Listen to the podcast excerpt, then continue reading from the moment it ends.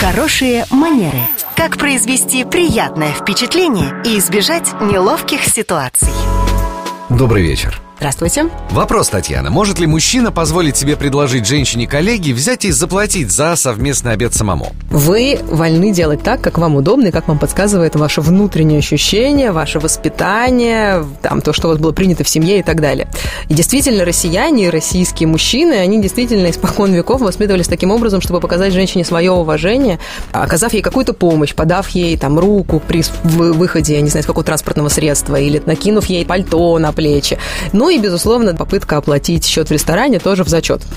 Но если мы говорим про деловую сферу, если мы говорим о женщине, которая скорее позиционирует себя как самостоятельная, самодостаточная женщина, специалист и профессионал в своей области, она теоретически может воспринять это как некое покушение на ее самодостаточность. Но еще раз, возвращаясь именно к российским реалиям, нужно сказать, что все-таки российские даже бизнес-вумен не так эмансипированы, не так феминизированы, как американские, и я думаю, что наша, наша отечественная женщина воспримет это все-таки скорее благосклонно и с улыбкой, нежели э, как оскорбление и что-то нехорошее о вас подумает. Спасибо, Татьяна. Вам большое спасибо, Александр. Это была наш эксперт по протоколу этикету Татьяна Баранова. Слушайте по будням в 19.40 в драйв-шоу «Вечерний проспект».